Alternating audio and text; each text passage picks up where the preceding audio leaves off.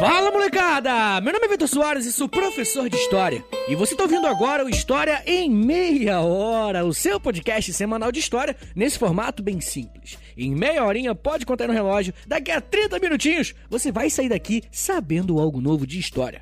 E hoje nosso episódio é sobre a ditadura militar no Chile, um dos regimes mais repressivos e autoritários da América do Sul.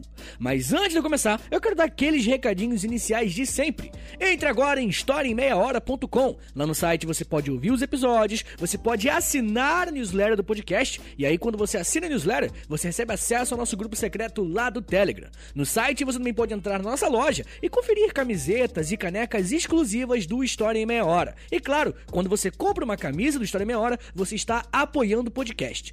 Mas tem uma maneira ainda mais direta de apoiar o nosso podcast, que é indo no nosso Apoia-se.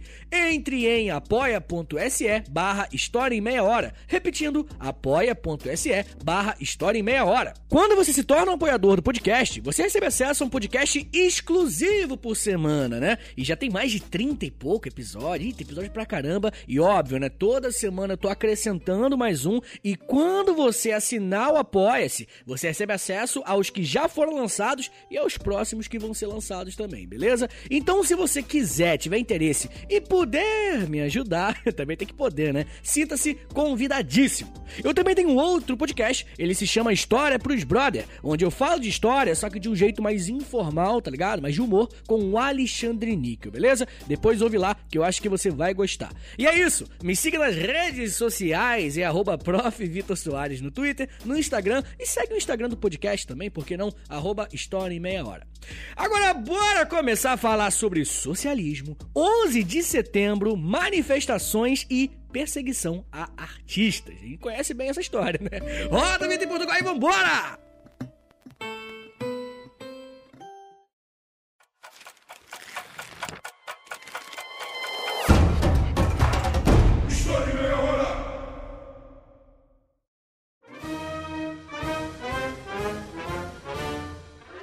Você acha que existe alguma justificativa válida para um golpe militar? É possível existir um governo socialista aqui na América do Sul? Essas são algumas perguntas que podemos fazer quando pensamos no processo que levou o Chile a uma cruel ditadura militar na década de 70. Uma coisa interessante é que, mesmo fazendo parte do mesmo continente, a gente conhece bem pouco da história dos países que são latinos como nós, não é verdade? Quando estamos na escola, geralmente estudamos os povos pré-colombianos e depois a América Latina só volta a ser assunto com a Revolução Cubana. Claro, eu sei que existem exceções, mas em geral é assim, né? E por esse motivo, além de estudarmos como aconteceu esse golpe militar, nós vamos ver nesse episódio aqui algumas características que colocam o Chile como um país muito interessante para pensar como o nosso continente se relaciona com o restante do mundo. E claro, como as políticas adotadas por aqui são respeitadas ou não. Você vai entender durante o episódio. Quando pensamos na história do Chile, uma das coisas que precisamos ter em mente é que se trata de um país com uma geografia um pouco diferente dos países da América do Sul. Quem já está mais habituado com o nosso mapa aqui do nosso continente sabe que o Chile é um dos poucos países que não faz fronteira com o Brasil e é composto por várias regiões montanhosas e tem até um deserto. Por esse motivo, a principal atividade econômica do país é a extração de minérios, mais precisamente a extração do cobre. E como vocês sabem, quando um país que já foi colônia possui alguma reserva como essa, os outros países mais desenvolvidos crescem o olho na hora e tentam fazer parte dessa operação de alguma forma. Em um primeiro momento da história chilena, principalmente pós-independência, uma nação que sempre manteve relação com os chilenos foi a Inglaterra, justamente por conta da extração desses minérios. Mas além dos britânicos, outro país também teve uma presença muito grande lá no Chile, principalmente após a década de 50. Estamos falando dos Estados Unidos da América, senhores. Para conseguirmos entender bem como houve uma ditadura militar no Chile, precisamos olhar para alguns eventos que aconteceram no mundo, principalmente na segunda metade do século XX. Começando aqui pela América Latina, em 1953 estourou a Revolução Cubana, um evento que mudou muita coisa mesmo, não só para os cubanos, mas para a América como um todo. Foi após esse levante cubano que os Estados Unidos passaram a prestar mais atenção nos países da América do Sul, para evitarem que outras revoluções socialistas também estourassem pelo continente. Inclusive, tem um episódio aqui no feed do História Meia Hora sobre a Revolução Cubana. Eu recomendo bastante que você ouça depois. No contexto global, como vocês sabem, todo esse conflito está inserido naquilo que chamamos de Guerra Fria, e os americanos estavam tentando evitar que os países latinos aceitassem o apoio financeiro e militar dos soviéticos. Uma das coisas que fez os Estados Unidos focarem sua atenção na América do Sul foi a criação, em 1948, de um órgão chamado CEPAL, que significa Comissão Econômica para América Latina e Caribe. Esse órgão ganhou força nos anos 50 e foi uma iniciativa dos países menos desenvolvidos aqui na América e atuava como um braço econômico lá na ONU. O principal objetivo da CEPAL era promover reformas econômicas para superar o atraso, entre aspas, né, o subdesenvolvimento e a situação de miséria da maior parte da população latino-americana. Uma coisa muito interessante e positiva era que apenas os economistas da própria América Latina que faziam parte do grupo. Porém, uma das diretrizes econômicas desse órgão era fazer uma oposição ao liberalismo econômico, tão presente e propagado pelos Estados Unidos. Eu acho que já deu para entender o porquê dos estadunidenses ligarem o sinal de alerta e voltarem suas atenções aqui para a América, não é verdade? Revolução cubana, países da América se organizando e estabelecendo políticas contrárias àquilo que os Estados Unidos defendiam. Isso tinha que acabar de acordo com os Estados Unidos, né? Claro. A partir disso, gente, o governo do J.F. Kennedy, em 1961, criou uma estratégia econômica chamada Aliança para o Progresso, que tinha como principal objetivo frear o possível avanço soviético na América Latina. Basicamente, o Aliança para el Progresso, como foi chamado nos países que falam espanhol, consistiam em financiar e estabelecer parcerias econômicas e militares com os países que aceitassem as condições dos Estados Unidos. Se o país fosse um aliado dos Estados Unidos, esse governo receberia uma boa grana para se modernizar, fazer reformas ou qualquer outra coisa. Mas tinha que se tornar um aliado dos Estados Unidos, tá? A ideia desse financiamento era fazer com que a chance dos parceiros se aliarem ao bloco comunista diminuíssem consideravelmente. E se você for pensar, é um bom plano, sabe? E, claro, mesmo que as quantias fossem enormes, valia a pena. Os principais países a ingressarem na Aliança para o Progresso foram Brasil, Argentina, Chile, Bolívia, Peru e Costa Rica. Aliás, pensando bem, será que foi uma coincidência que quase todos esses países entraram em ditaduras militares nos anos seguintes? Não sei, né? Vou deixar essa pergunta no ar para vocês pensarem. Todo esse contexto político e econômico na América e no mundo, na verdade, é importante, tá? Porque agora eu posso te apresentar um personagem muito importante para a história do Chile. Eu tô falando do candidato à presidência de 1964, chamado Salvador Allende. Um político que tinha como objetivo principal implantar o socialismo no Chile.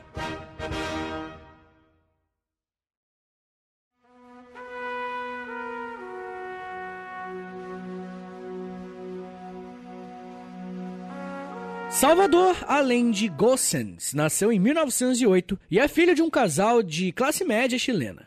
Allende se formou como médico, mas desde cedo começou a atuar também na política.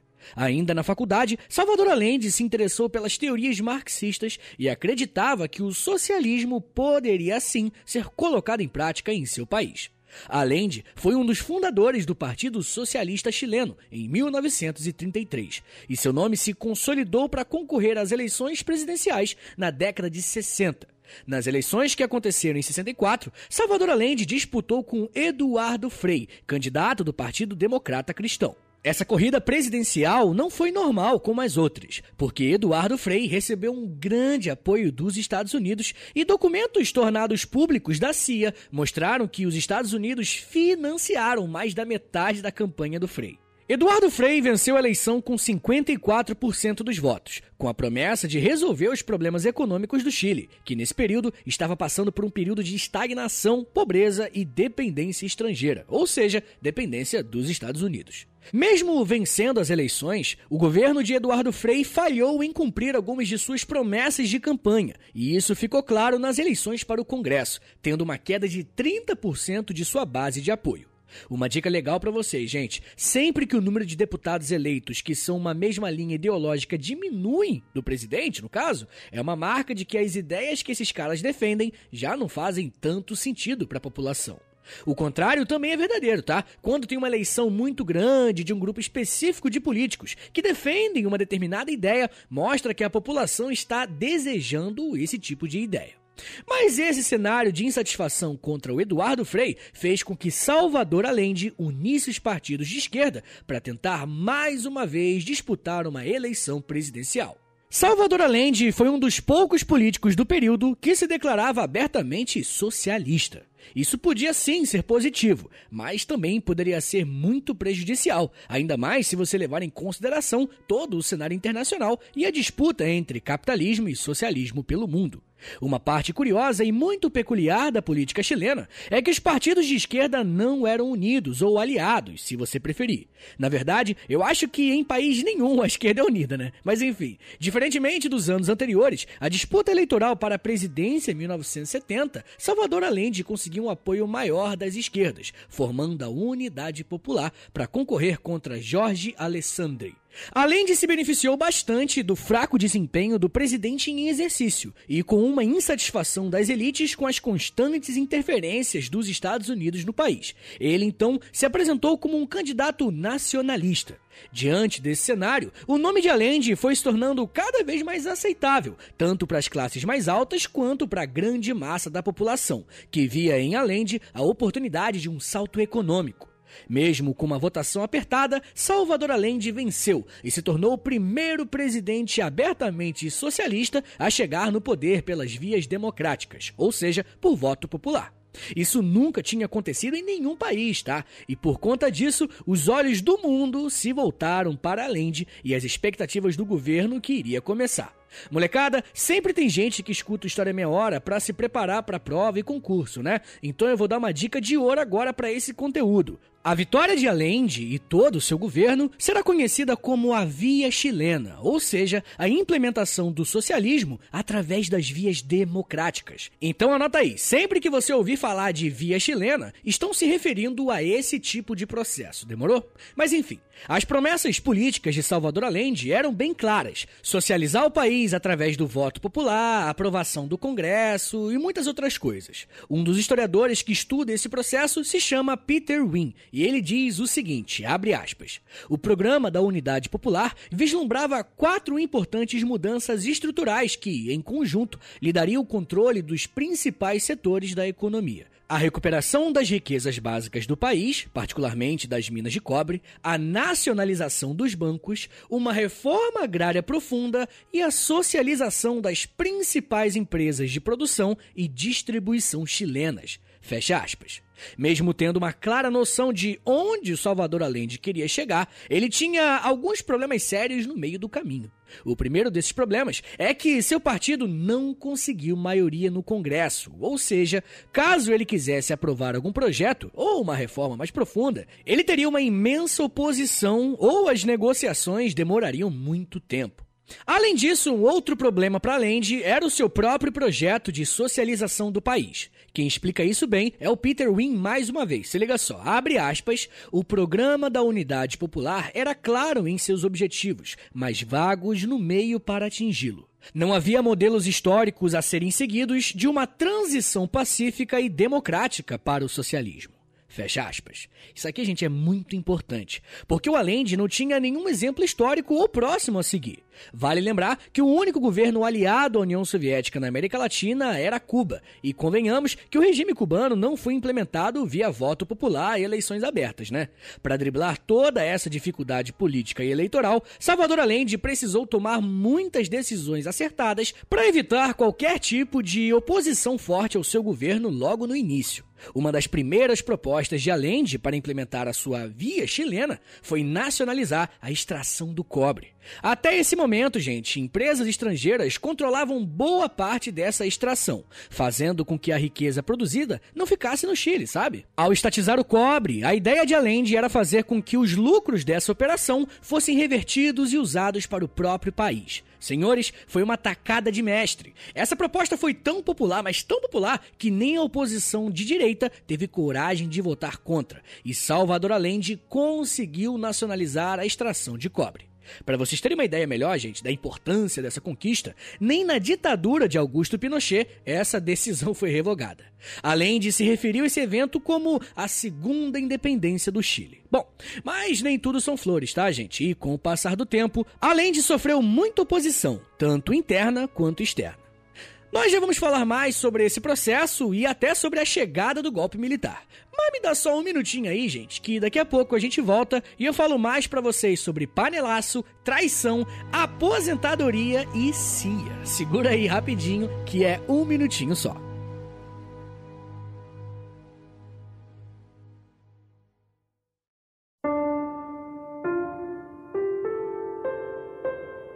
Salvador Allende enfrentou muitas dificuldades desde o dia que venceu as eleições. Para vocês terem uma ideia, alguns grupos políticos do Chile, com o apoio da CIA, tentaram impedir a posse de Allende. E nessa confusão, na verdade, nessa tentativa de golpe, o comandante-chefe do exército chileno, chamado René Schneider, foi assassinado. Conforme o governo de Allende se mantinha no cargo, o presidente socialista passou a enfrentar cada vez mais uma forte oposição interna. Se no primeiro momento, além de receber o apoio de parte da elite econômica, por ter se apresentado né, como um político nacionalista, assim que as reformas da via chilena foram sendo apresentadas, setores da elite passaram a protestar e se oporem intensamente a Salvador Allende.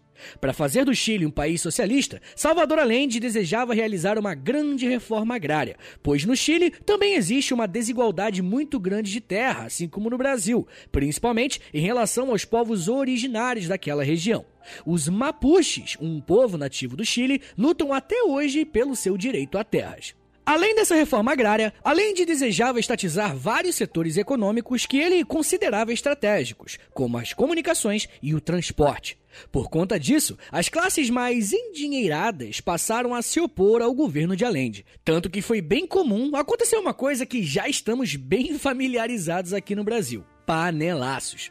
Mas a diferença é que no Chile se chamou de Marcha das Panelas Vazias, e quem participou desses protestos foram as classes média e alta, a galera com grana mesmo.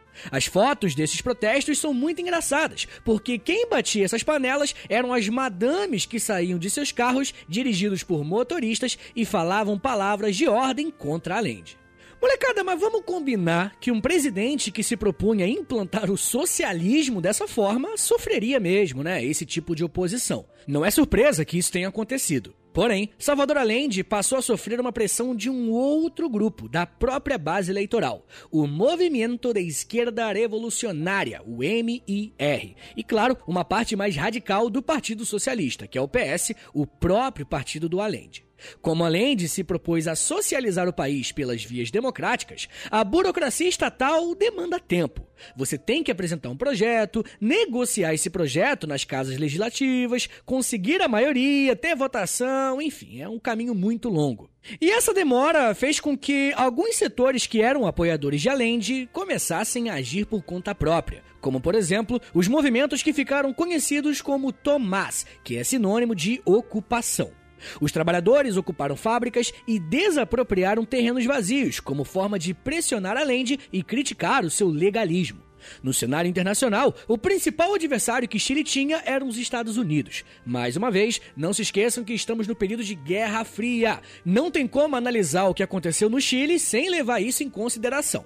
O presidente americano era o Nixon e ele fez diversos embargos econômicos ao Chile. E o historiador Camilo Negri explica o porquê disso. Se liga só. Abre aspas. Salvador Allende queria desapropriar Kennecott e Anaconda, as duas principais multinacionais estadunidenses que desde o início dos anos 20 controlavam juntas até 20% do PIB chileno.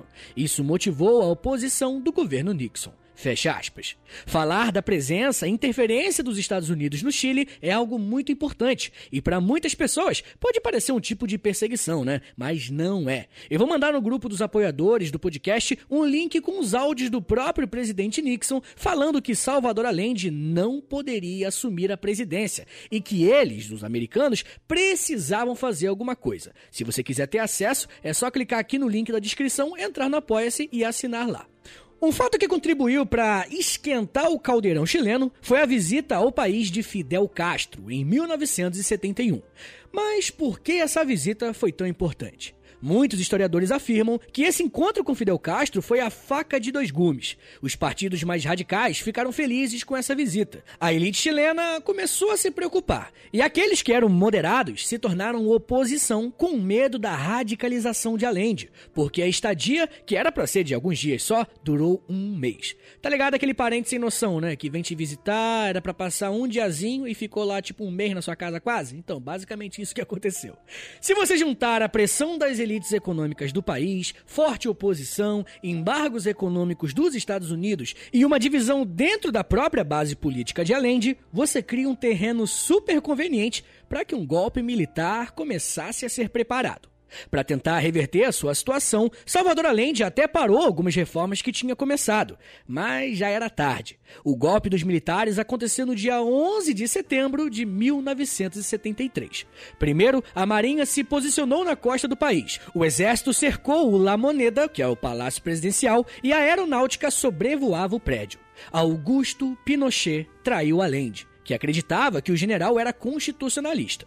As Forças Armadas chilenas agora se voltaram contra o seu presidente. O general Augusto Pinochet foi o líder desse levante que tentava tirar Salvador Allende do cargo pois Pinochet contava com o apoio dos Estados Unidos e das elites que estavam descontentes com o projeto de socialização do Chile. Nesse mesmo dia, Allende estava dentro do palácio presidencial, onde ficou cercado. E mesmo preso, Allende conseguiu se comunicar com a população ao longo do dia, pelo rádio inclusive, tá? E ele sempre disse que não iria renunciar. Mas ao longo do dia, ele foi entendendo que não teria muitas chances contra o golpe em curso. Augusto Pinochet autorizou o bombardeio de La Moneda e concretiza o golpe militar em 11 de setembro de 1973. E nesse mesmo dia, Salvador Allende se suicida. Após o golpe, Pinochet assume o poder no país e governará o Chile como ditador de 1973 até 1990. Olha quanto tempo! O seu governo se destacou como uma das mais violentas ditaduras de toda a história. Os números oficiais referentes a esse período contabilizam pelo menos 3 mil mortos pelo Estado chileno. Um outro número que chama atenção é que 200 mil pessoas foram exiladas. Um dos palcos dessa repressão foi o Estádio Nacional, que foi muito usado por Pinochet para torturar os seus prisioneiros políticos. O caso mais emblemático foi a tortura do cantor Vitor Hara, que teve as suas mãos esmagadas por coronhadas dos seus torturadores e foi obrigado a tentar tocar o seu violão mesmo assim. O cara é meu xará ainda. Além da enorme repressão de Pinochet, o seu governo ainda foi acusado de tráfico de menores, estupro de mais de 3 mil mulheres e tráfico internacional.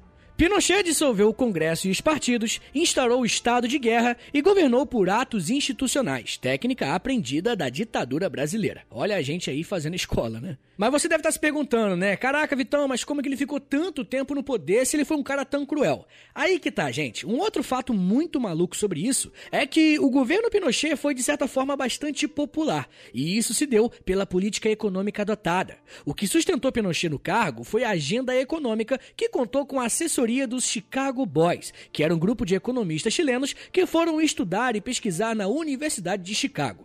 Essa universidade possui uma escola econômica neoliberal, que tinha como principal teórico o Milton Friedman.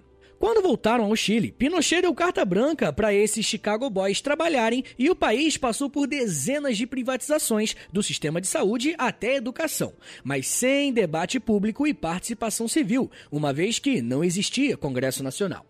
E é provável que o maior símbolo desse período foi a mudança do sistema de aposentadoria. Pinochet estabeleceu a aposentadoria por capitalização, ou seja, cada indivíduo recolhe os recursos para sua própria aposentadoria. Mas quer saber o mais interessante, se é que podemos falar assim? A aposentadoria dos militares da ditadura até hoje é pelo sistema solidário. Por que será, né? Bom, no ano de 1980, Pinochet implementou uma nova constituição no país. E em um dos pontos dizia que o ditador assumiria o cargo de senador vitalício caso o Chile fosse redemocratizado.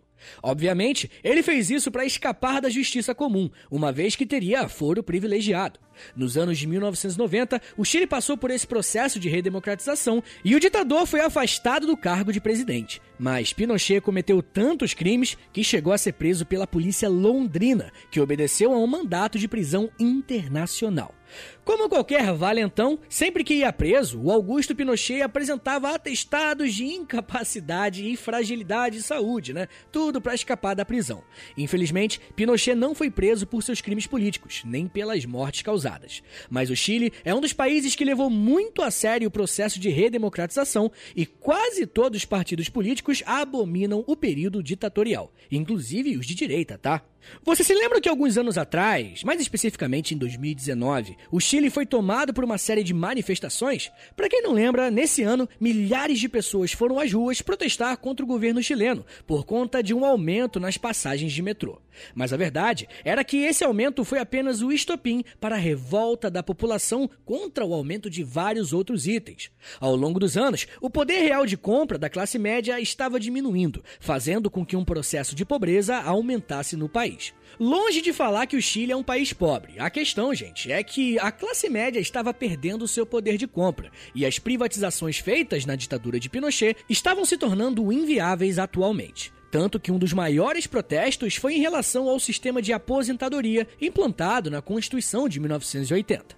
E quando as pessoas foram às ruas, uma das principais reivindicações era clamar por uma nova Constituição, porque, pasmem, a atual Constituição do Chile ainda era essa proposta por Augusto Pinochet. Olha que bizarro. A Constituição que estava vigente no país era a mesma escrita no período ditatorial. Foi apenas em 2021, esse ano que eu estou lançando esse episódio, que uma nova Constituinte foi aprovada e ela está em processo de ser reescrita, adicionando né, uma série de direitos de pessoas que foram deixadas de lado em todo esse período. Senhores, vamos fazer agora um resumão do episódio. Vocês adoram esses resumões e vou tentar colocar em todos os episódios, só quando não der mesmo que eu não vou botar. Vamos lá. Se formos fazer um resumão de tudo que falamos aqui hoje, o Chile é um dos países mais prósperos da América Latina, mas isso não impede que uma série de contradições existam por lá também. Desde o fim da colonização dos europeus, o país teve na extração do minério a sua principal forma de gerar riqueza nacional. Nessa extração, principalmente de cobre, alguns países estrangeiros tinham grande participação, como a Inglaterra e os Estados Unidos. Citar os Estados Unidos para entendermos a ditadura chilena é muito importante, porque todo esse contexto está inserido nos conflitos da Guerra Fria. Internamente, o Chile havia eleito para a presidência um homem chamado Salvador Allende, que era abertamente marxista e seu plano de governo era implementar o socialismo só que de forma democrática, ou seja, através de votações e discussões com os políticos. Além de conseguir um grande apoio popular, porque havia prometido nacionalizar o cobre, uma demanda da população chilena. Esse processo de implementar o socialismo através de eleições ficou conhecido na história como Via Chilena, e ao longo dos anos, o presidente passou a enfrentar uma resistência muito grande, tanto internamente quanto externamente. Internamente, os militares e as classes médias temiam uma radicalização do governo de Allende por conta de uma aproximação com Fidel Castro, o governante de Cuba. Enquanto no cenário internacional, os Estados Unidos monitoram as ações de Allende, temendo ter no Chile um adversário político no contexto da Guerra Fria. Esses foram alguns dos motivos do porquê o 11 de setembro de 1973 ter sido tão significativo, uma vez que o general Augusto Pinochet traiu o presidente e implementou uma ditadura militar sangrenta. Pinochet governou o Chile de 1973 até 1990. E durante esse período, o seu país passou por várias reformas econômicas com o auxílio dos Chicago Boys, que implementaram políticas neoliberais no país. Apesar de toda a repressão e violência, o governo Pinochet contou com um considerável apoio popular, pois nesse primeiro momento as reformas liberais foram bem aceitas. Mesmo com esse milagre econômico, entre aspas, as principais características de Pinochet e seu governo foram a violência e a repressão. Ao todo, mais de 3 mil pessoas foram vítimas do regime, incluindo perseguição, tortura a artistas intelectuais e estupro de centenas de mulheres pelos militares chilenos. Mesmo a ditadura chilena tendo chegado ao seu fim, as consequências desses anos são perceptíveis até hoje, mostrando para nós que não dá para simplesmente jogar a história para debaixo do tapete.